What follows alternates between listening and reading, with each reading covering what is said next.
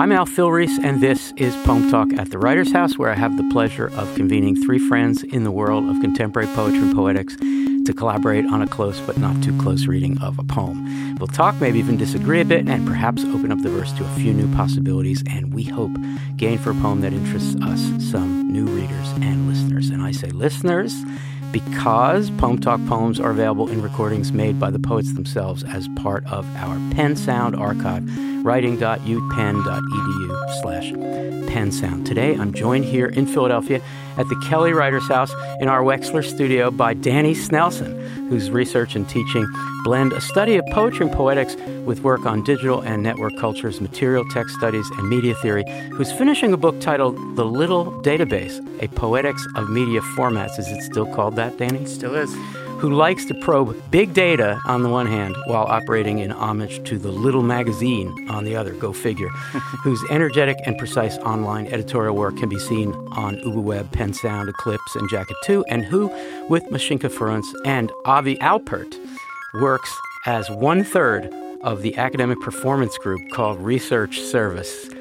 And by Tracie Morris, professor of humanities and media studies at Pratt Institute, and currently visiting professor at the Iowa Writers Workshop, poet performer, musical poet, sound artist, musician, whose work in many formats transforms and complicates her subjects of abuse, power, and the body through repetition and accretive adjustments, sonic restatements, and substitutions, whose poetry collections include Handholding, Five Kinds, Rhyme Scheme, Intermission, and more, whose work can be discovered in many anthologies, including The Racial Imaginary, Writers on Race in the Life of the Mind, The Break Beat Poets, New American Poetry in the Age of Hip Hop, and An Exaltation of Forms, Contemporary Poets celebrate the diversity of their art, and who, with Charles Bernstein, the topic of today's Poem Talk, co edited Best American Experimental Writing 2016. And by Marjorie Perloff, whose many important critical and scholarly books include The Dance of the Intellect, Wittgenstein's Ladder, The Futurist Moment, Unoriginal Genius, to name just a few, and whose recent book is Edge of Irony Modernism in the Shadow of the Habsburg Empire and among whose poetry related essays and activities in the last few years are an article on Susan Howe's Late Style, a course of lectures at the T.S. Eliot Summer School, and the annual Little Gidding Lecture, an essay on Beckett's poetry for a collection called The New Beckett, an interview with Caetano Veloso in the Los Angeles Review of Books, who was born in Vienna, not Caetano, but Marjorie, born in Vienna and left with her family after the annexation of Austria by Nazi Germany, came to the U.S. and has written that story and much more in a memoir the Vienna Paradox. Marjorie Perloff, it's so nice to see you back here. Nice to see you. At the Writer's House. And Danny, from the same City of Angels, you appear. Returning. Happy to we be here. We do call Los Angeles the City of Angels, right? Not every day, but occasionally. Sure. It's great to see you. And Tracie, you came a distance, but compared to these two, it seems like just a hop and a skip and a jump. It's true. I It's don't have the good to right to complain. Good no, to see you. never. It's great to see you all. Well, the four of us have gathered here to talk about a poem by the aforementioned Charles Bernstein. First, a little context. We record this episode on a day when we are celebrating Charles Bernstein's retirement from teaching after many years on the faculties of SUNY Buffalo and here at Penn. And surrounding us around the Writer's House now and soon are and will be more than 100 poets and other friends descending on our little cottage to help celebrate Charles. So if our listeners to this conversation hear a bit of extra excitement in our voices, that will partly explain it. The poem we've chosen to talk about is As If the Trees by Their Very Roots Had Hold of Us, which was published in an early book, 1979, called Senses of Responsibility. And this poem has been selected as well by the poet to appear in All the Whiskey in Heaven selected poems published by FS&G in 2010. There are several early recordings of performances of this poem, one given at Folio Books in Washington, D.C. in 1978, and a remarkable performance at the Grand Piano in San Francisco in February 1979, where Charles read with Barrett Watten. Charles would love it if we played that one because of its rich paraphonotextuality. It's really evident. You can hear the sound of the recording reel tapping against the tape head and all the grand piano-ish noise and people asking questions. But we have chosen instead a somewhat easier to hear recording made at the Place Center in New York City on December 18th, 1977 a reading with Kathy Acker that was organized by Phil Smith. So here now is a 27 year old Charles Bernstein performing as if the trees by their very roots had hold of us. Strange to remember a visit, really not so long ago, which now seems finally past. Always, it's a kind of obvious thing, I guess.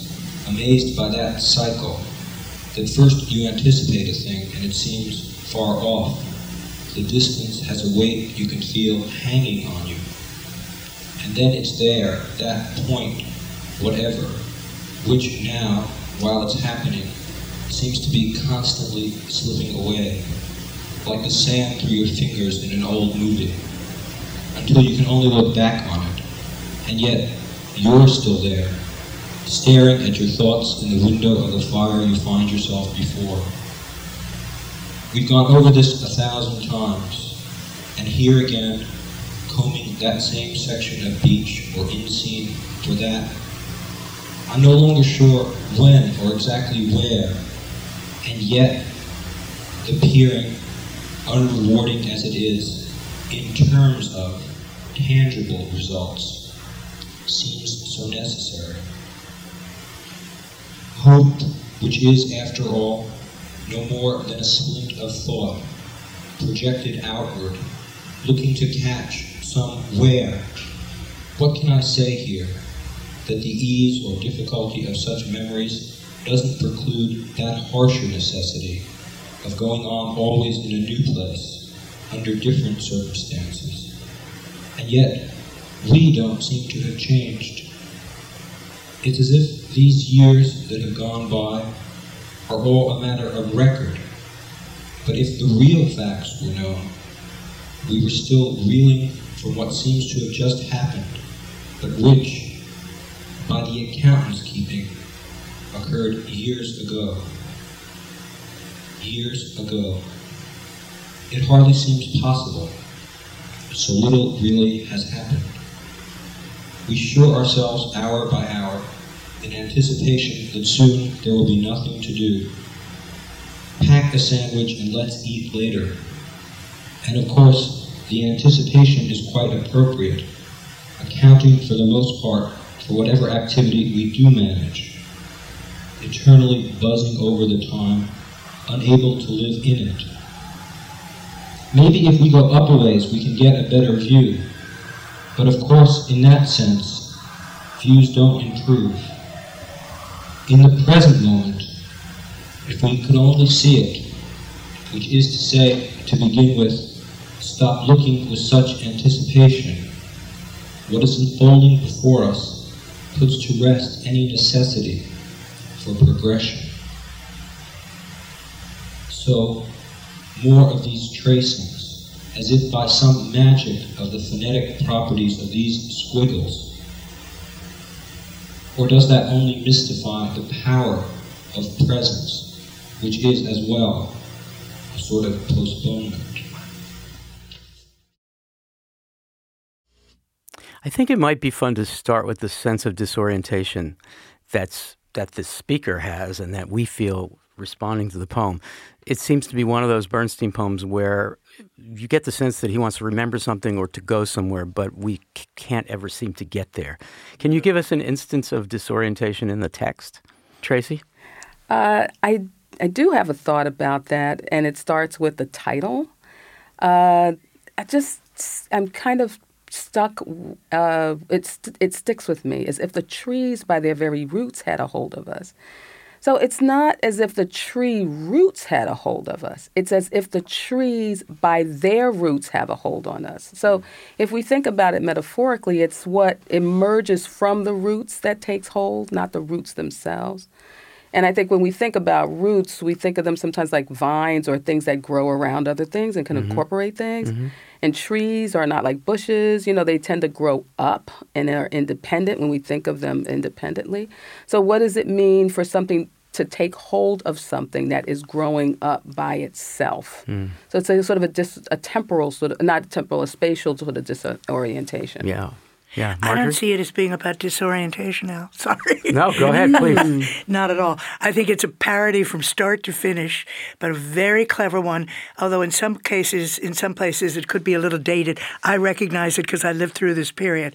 This is a parody of every after dinner speech, but especially poet speeches. This is, it makes me think, especially when I heard it, of the introduction that poets used to give, like Mark Strand or John Hollander, Richard Howard would be a perfect example.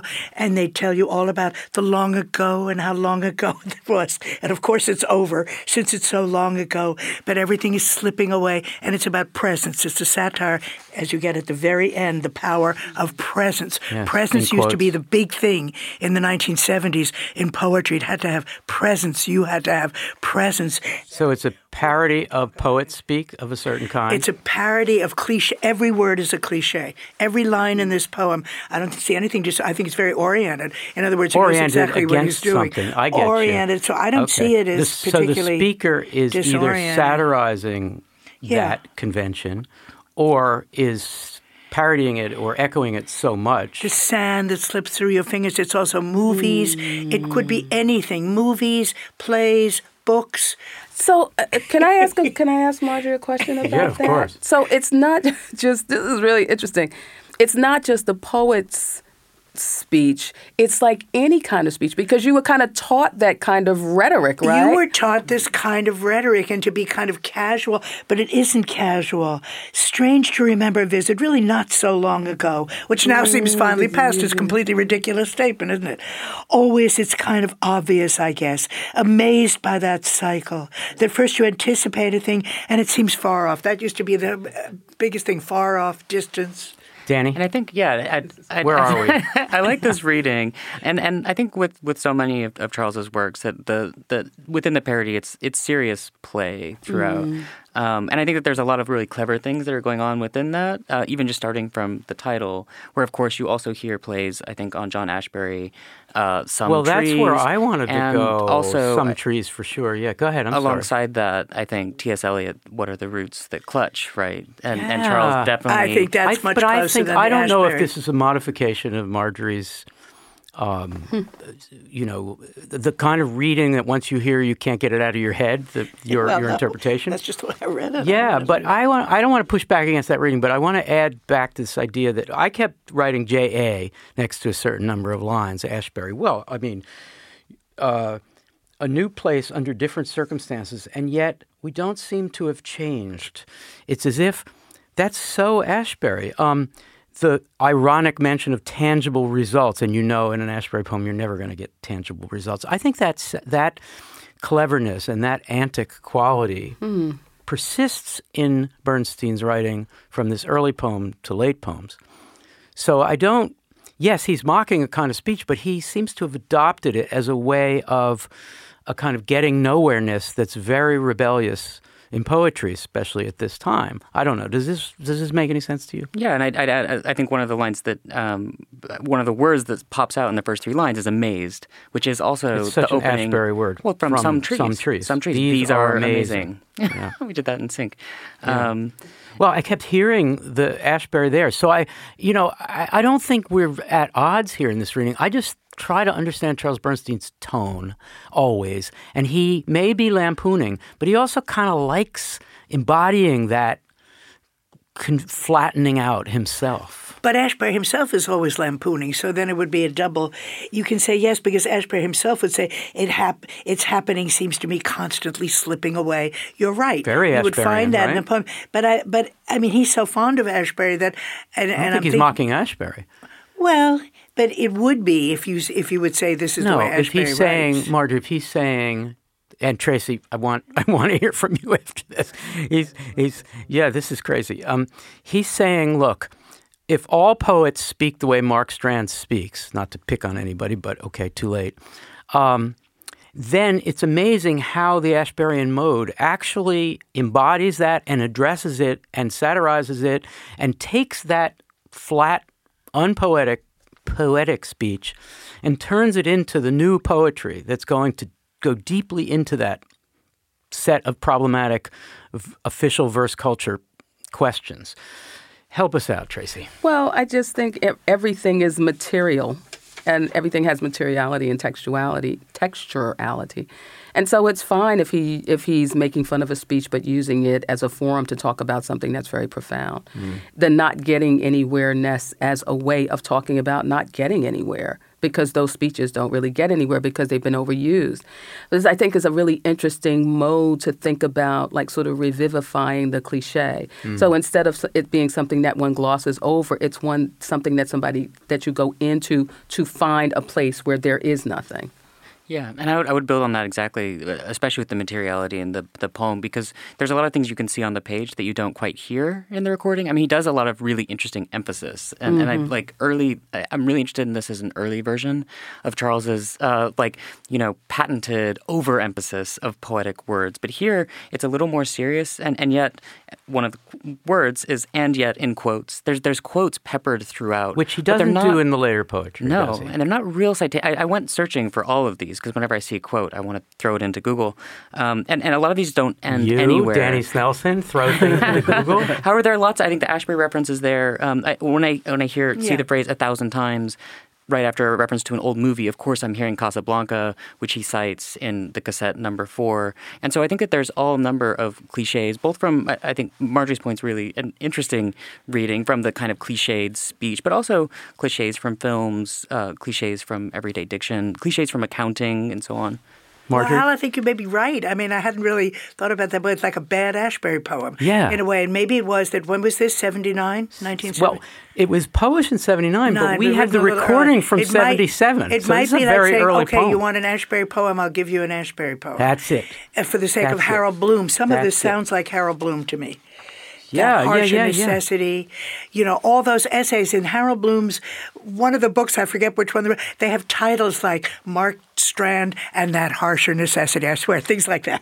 I don't know if that very, not that very title, but it does sound in a way like, okay, you want that kind of poem. And yeah. at that time, Charles wasn't writing that, but I can do that kind of poem. What really sounds like Ashbery is we shore ourselves hour by hour in anticipation that soon there will be nothing to do. Pack a sandwich and let's eat Which later. Which is flattened Eliotic line followed yeah. by uh, you know, demotic reference to a sandwich. Perfect, perfect. But it may be a reaction to reading Harold Bloom rave about Ashbery. Mm, mm. You know, I mean, that might be the immediate, just the immediate stimulus. Yeah. I'm not saying that's what it ends up being, and after all, he chose it to be in his in his collected, which is interesting. That so, is interesting. So it's obviously a poem he cares and about. let's face it. I mean, we could of course ask Charles Bernstein, but it seems 76, 77, 78, 79, the lit crit field was dominated by several strands.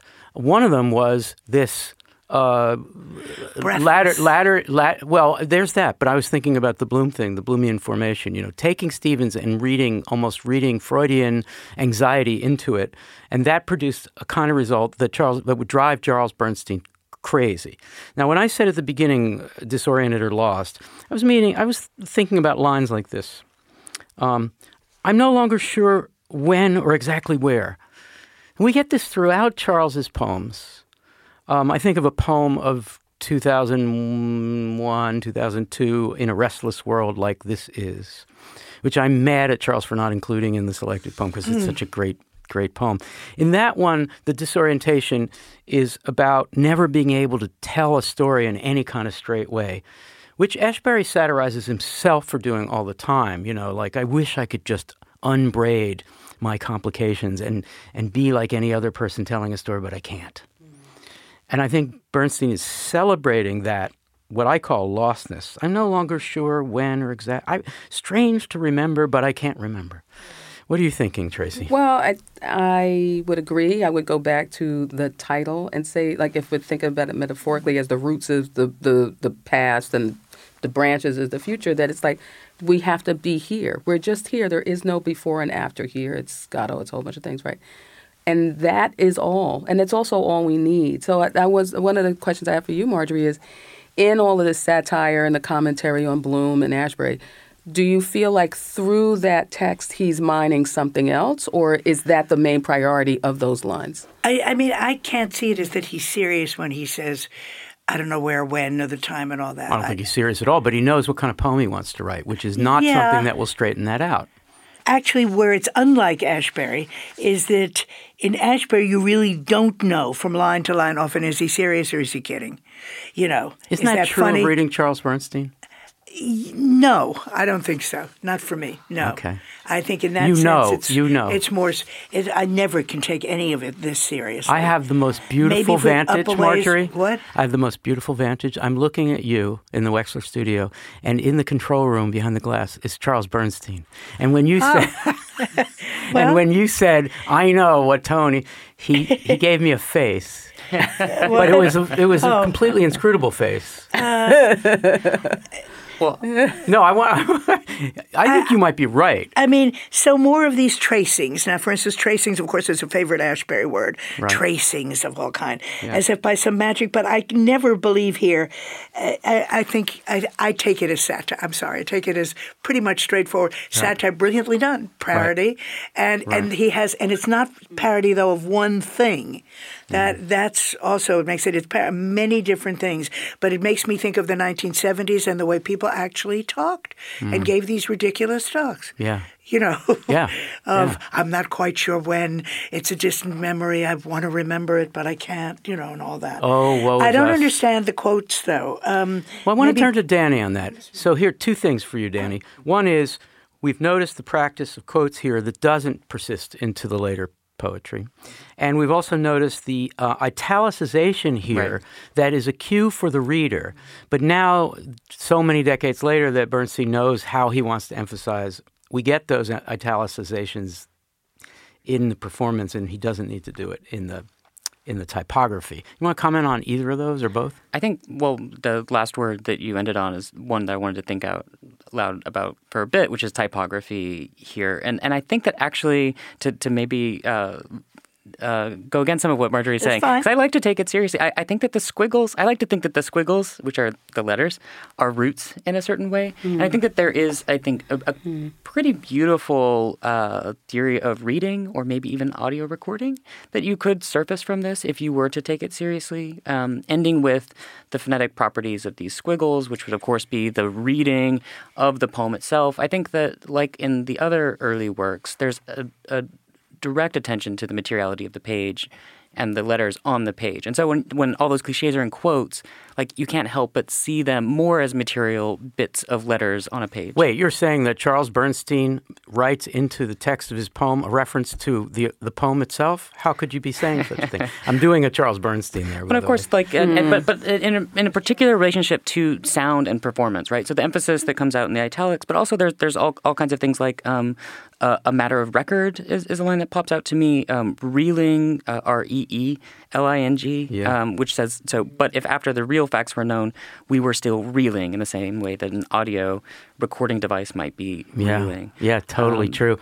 Um, Tracie, Yes. uh, we heard of the voice of a 27 year old Charles Bernstein. Um, let's reflect for a minute, since this is a day when we're thinking about the whole career of this poet. What thoughts do you have about hearing that voice? It's not a voice you heard live because you didn't know him then. No, I did not. Um, it was the it was really jarring. I have to say the first time because you can hear, you know, it's it's like, in a weird way, it's like, well, is that the tree? Is that the roots, the branches? What is it? Because you hear the voice that it's going to become, you know, the the the more mature voice that it's going to become, literally and poetically but it it also has its own quality. So the youthful quality informs this poem in a very different way than reading it on the page, knowing Charles as a as a an adult, a non twenty seven year old. So there's a temporality that actually speaks to a great foresight into how he will be feeling in 30, 40, 50 years, which is extraordinary Did you say 50? Yeah, God willing, you You're know. pushing him pretty hard. 30, 30 Yeah, 40, 50 years. it's not that old. Uh, no, I mean going Yeah. towards the future, but Right. but to hear that through the voice Yeah. in particular, to hear the maturity. So this is not somebody trying to sound older than they are, but you hear the the the germination of that more mature voice. Yeah. I will say one other thing and that is as Charles has gotten older, he's pushed his voice to more extreme. So he's more sarcastic and more broad in those sort of shifts than he was uh, here in his poem I when he was younger. oh well, you would Isn't know. You interesting? know him I differently, disagree. so. Today I'm disagreeing with everybody. no, do I disagree. disagree, I think but he's also much reflect on the less so obviously satiric. Yeah. Much less. It's a young man's poem Yeah. when his big thing was uh, this is about the same year in the same period where he got up at the MLA and gave his famous talk against, you know, the way people were reading William Carlos Williams, and and and Charles was very passionate in attack. I mean, I can't take the phonetic properties of our squiggles seriously. I mean, everybody used to go around talking. These are just my squiggles, you know. Uh, Let me read my poem. These are just squiggles. These are the squiggles I made, you know, last night. So I can't I can't believe Charles, in a serious mode, Yeah. uses squiggles. But I mean, what's amazing about it, and, and I said then when we get to the power of presence, a kind of postponement, everybody was full of that kind of presence. My squiggles, my this, my, and there's a lot of first person language here. Well, you're and so really right forth. about the use of the word presence, which is because I it's mean, at the presence. end is really important. So I, I think he's gotten. Um, I, I mean, he, he was brash, brashly satiric, and he's not. You know, well, you know, you don't stay satiric quite in that way when you get older. You just don't. Yeah. I mean, I- so brash. I you know, brash and nasty in a way. I, re- it's a nasty poem. I recommend. I think it's a nasty. I poem. recommend that everyone listen to the grand piano recording, which is a little unhearable for Poem Talk because you really can't hear anything. But um, there, it's earlier than this. This, I think, is 79, but that was 77, I think.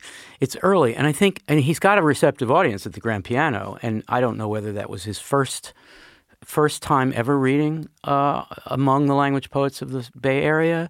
Uh, but I'm just going to guess that it was, or near the beginning. And he was, I, I'm agreeing with Marjorie here, he was trying hard to be the poet that he wanted to be in front of colleagues who would agree with his ideas, his critique.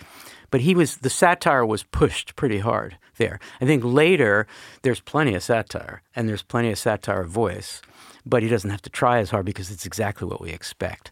I, uh, that's I neither that- here nor there. That I think that Bay observation. Area context is actually great because I mean it comes out as a Tuumba Press book in, in, in 1979, Which is Senses of Responsibility, Lyn Hejinian's press, Right. and this is the first, this is the opening poem to that book, and and it's also the opening poem to all these readings, right? So there's something about from 77 to 79, Charles Bernstein is going to start his recording, whatever whatever hmm. performance he's about to do. Hmm. This is the poem that starts it, and I think that's, that's actually. Yeah. quite significant. And I think that it's really interesting that the chapbook they all look like poems, which is totally different than what you see in the two previous publications in Asylums mm-hmm. and Parsing, where you have write-throughs of Erving Goffman that play all over the page, or list poems that's just the repetition of the word "my" and so forth. These look like poems. So I, I, mm. I think the satire point is a really good one, and I think that there's something really interesting about performing poeticity for the Bay Area in particular mm. that might Oh, be I interesting. love that reading. And yet, I stand by my assertion that the, the, the, that the mature voice that can be, that's more malleable and that can do things like make a broad joke, uttered that is more supple on the page and all of that. It's right there in that recording. It's not just sarcasm and nastiness. Well, that's true. It's the maturity, but it's not trying to give off maturity. If we want to use Goffman, right? Mm-hmm. It's it's just there, and then you just hear it borne out over time. So Yeah. then the playfulness comes because the voice, in its maturity, not in its age, in its maturity, has a different kind of fluidity. Oh yeah, yeah. What do you all do More with subtle. Yeah. the Yeah. moments in this poem and other earlier poems where you get an aphoristic statement? Again, this is an Ashberyan thing, maybe even a Stevensian thing. You get this, you get this, uh, an axiomatic thing that you know is satirical because it gets fractured, but it sounds like something you should highlight in yellow or make a note of. I'll give you an example, and then you you you can all react. Hope, which is after all, the after all is a key there. Right? Yeah, no right? no one don't believe what I'm about to say. Hope, which is after all, no more than a splint of thought, and and it goes on. So, I want to think this back to our tone question. I want to think. I, I want to take this seriously. That underneath the satire is this idea that, you know, hope is no more than a splint of thought. But then I think, no, that's not right. Ridiculous. Oh, hope a ridiculous. of thought? So let's talk for a second about the axiomatic or aphoristic Bernstein, who comes. I think this is not a poem where we get a lot of it, but it becomes a major um, key for him. Anybody want to talk about that? I, I really liked the sand stuff. Like it's a really sandy yeah. poem, Yeah, and, and yeah. the, the thing I liked, uh, the the, the the, bit, the first long quote is like the sand through your fingers in an old movie, which is a, just a ridiculous thing. And and that, that quote is not it, like if you put that quote into Google, you will only get this poem. So it, it's something you seem like you've heard a thousand times, but you never actually But have. you never have. That's very important. which. I think is really interesting. They're that- not real quotes. and that sand connects to the to combing that same section of beach or inseam, which I think is really interesting. Yeah. And then it comes up again in uh, "We shore ourselves hour by hour." So there's all these like beachy, sandy metaphors in a poem that's about trees, Yeah. which I find really interesting. I want to go around twice more. The first time, what I'd la- I'd like to ask you to find something in this poem that leaps forward and anticipates the later Bernstein. We've already talked about this a little bit. Let's maybe find in the text something that some kind of technique or tool or rhetorical device that looks forward. Um, and then, and then the second time around, just uh, want to get final thoughts uh, on the poem. Who wants to start? I'll, I'll start if you want on this. Um, uh, the very beginning. Um, strange to remember a visit, comma, really not so long ago, and then it goes on. That really not so long ago. So many opening gambits in Charles's poems do that playful like I don't I'm not going to set us up in time. This is not a once upon a time kind of story. I'm winking at you. I'm making it up. I actually won't remember anything that I said I remember. Um, that's a technique that I really admire in poems of the aughts in particular. All right, who else wants to do one? Well, uh, let me relate it to something first from the early period. In Content's Dream, you know, one of the I forget now which essays it is. Maybe it's Stray Straws and Straw Men. There's the whole idea that what I'm fighting is the the transit theory of communication. I'm going to talk about that in my little doctorate. As lecture. is- as- The as- as from me distinct to from you. transitive, yeah. Uh, how about a horrible way to look at poetry? The transit theory of communication, straightforward, from me to you. Now, look, you have here. Um, the distance has a way you can feel hanging on you. And then it's there, that point, whatever, which now, while it's happening, seems to be constantly slipping away, which is just so wonderfully ridiculous because it isn't the point that's slipping away. One of Charles's devices, and that's still a device today, is a noun will be put in. What, something that seems to be slipping away. It can't really be, it's not the point that's slipping away, it's the memory that's slipping away, it's an image that might be slipping away. The sand might be slipping away, but not the point. So you always look at it, you have to always read it twice to realize, wait a minute, what's going on here from any point of view, because it doesn't really make sense. That's not only a great point in itself, Marjorie, but it, it kind of persuades us, persuades us of your original reading of this Well- poem really, really well. The you, because the trans, Yeah. you know, you, he hated that idea of the poets always saying, and you do Yeah, this, yeah. because of course it's always assuming everybody feels that. Right. No, you're, you're, you're dead on about that. Uh, Danny? Um, yeah, just to follow, I like the, the emphasis on, uh, and yet you're still here. I think is one of the things where I hear an echo, where there is a lot of disdain. I think in that that you, which which backs up some of what you're saying. The thing I wanted to say, and the the anticipation is, uh, there are so many trees in early language poetry. Like I don't know why there's so many trees. uh, following this, of course, there's Ron Silliman's famous collection in the American Tree, which is one of the early gatherings of language poets. And and while I was researching this poem, I came across a poem I hadn't read before, which I, I do want to point to, which is um, "Reading the Tree" one and two.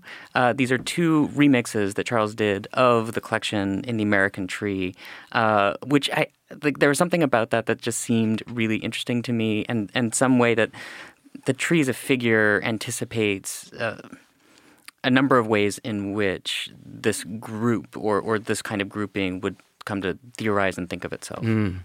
And of course, then you and I were quoting some trees, which is a sort of fundamental early young Ashbery poem. Mm-hmm. So there's a lot mm-hmm. of trees going on there. Tracie, do you find a, a, a device or a rhetorical turn that appears later? I feel yes, maybe. Um, could be my rose-colored glasses, but I like the the whole stanza that starts with "We sure ourselves sure." uh, Danny, hour by hour, and ends with unable to live in it. So it's we sure ourselves hour by hour in anticipation that soon there will be nothing to do.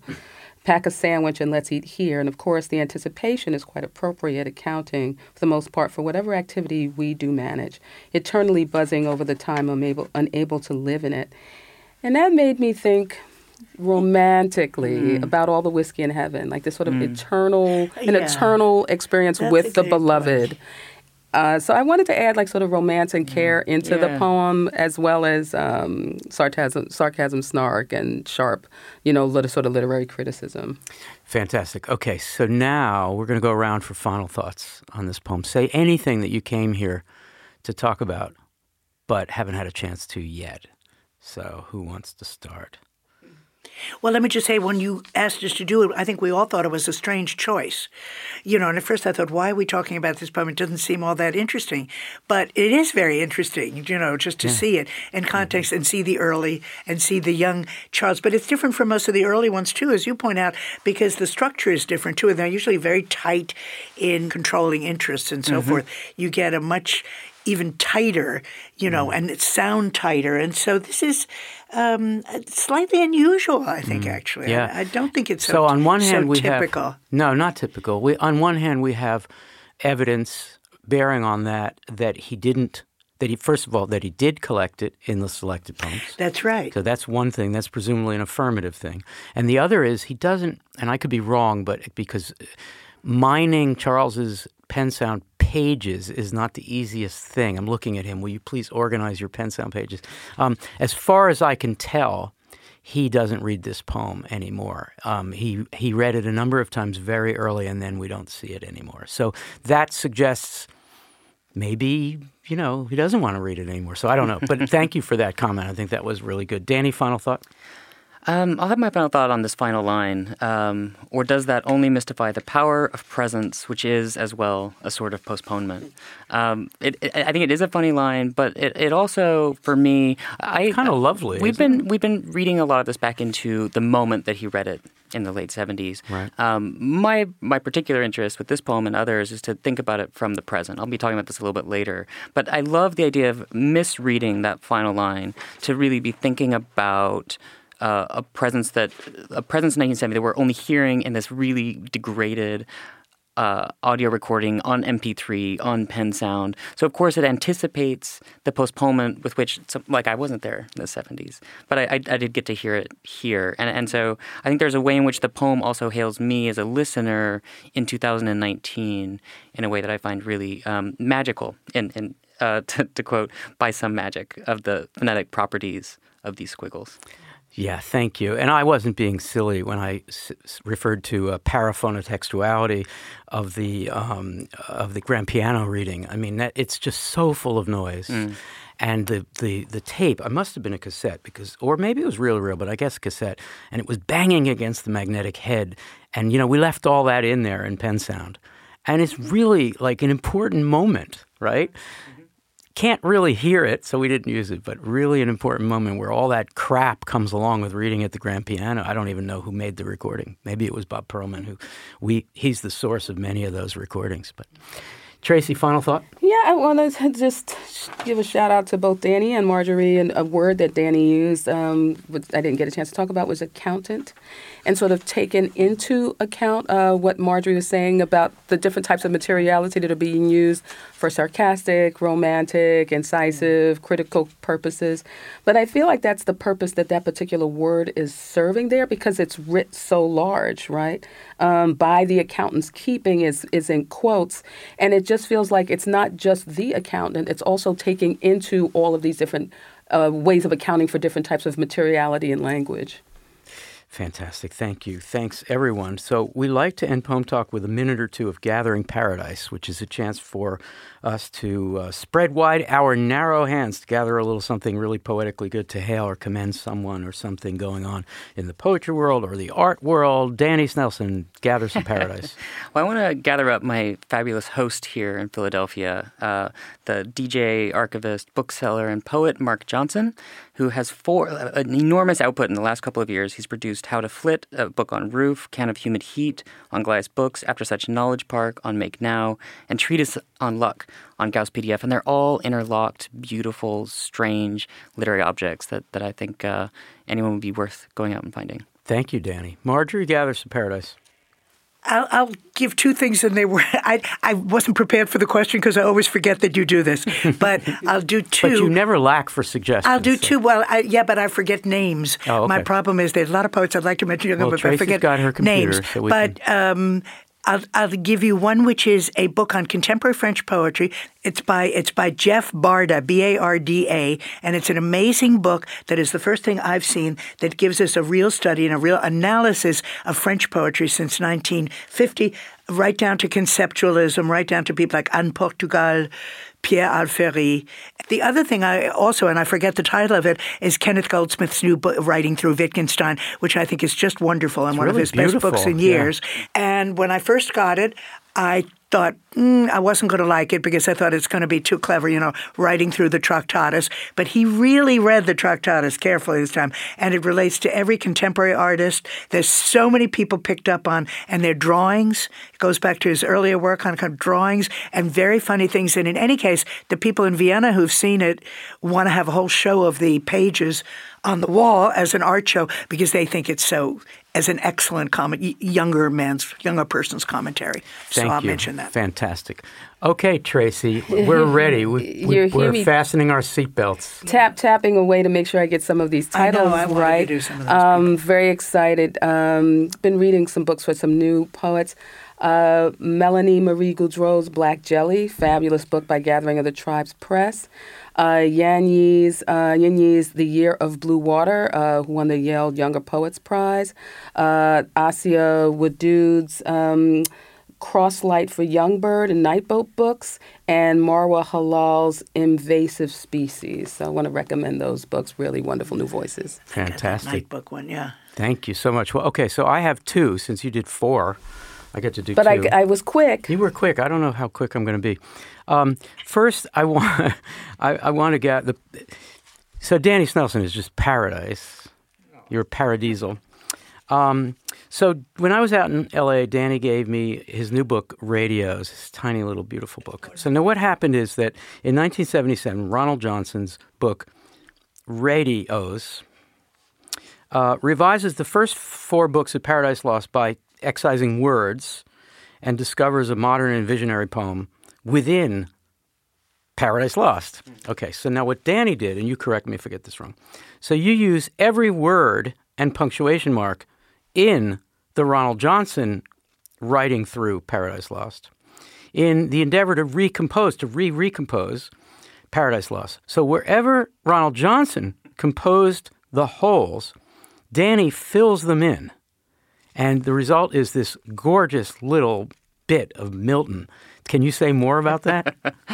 Did I get that right? Yeah, no, that's that's that's exactly right. Um, it's an exercise in failure, so it just constantly doesn't is not able to gather Paradise Lost properly. The in the first line, I didn't have the word uh, fruits uh, of the forbidden tree, I so I had to replace it with the word flutes, which at least sounds kind of similar. Worked really well. Yes. Yeah. I thought I was but reading Milton. as it goes, it, it gets worse.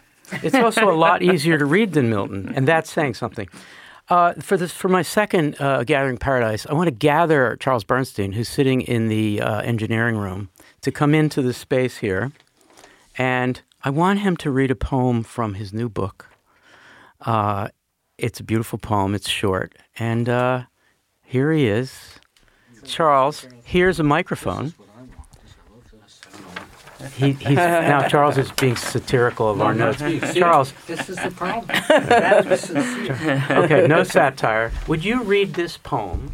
You'll have to come down to the microphone. Yeah. Um, well, I can. There's a hole in my pocket for Tom Donovan. What if the mind didn't survive and only words were left? Or not even words, but flickering spaces between them, which we thought we felt, but now it's just you and me, and neither of us can imagine how to say that or how not to. Thank you, Very. Charles. that was really that was really lovely. Well, that's all the uh, shoring ourselves hour by hour we have time for on Poem Talk today. Poem Talk at the Writers House is a collaboration of the Center for Programs in Contemporary Writing and the Kelly Writers House at the University of Pennsylvania and the Poetry Foundation, poetryfoundation.org. Thanks so much to my guests, Danny Snelson, Tracie Morris, Marjorie Perloff, and to Poem Talk's directors and engineers today, Zach Carduner and Emily Rush, and to and also to Charles Bernstein for reading a poem and, and, and making fa- and making faces throughout. Uh, and uh, a shout out to Nathan and Elizabeth Light for their very generous support of Poem Talk. This is Al Filreis, and I hope you'll join us again next month or again soon for another episode of Poem Talk. Ooh, that was so much fun.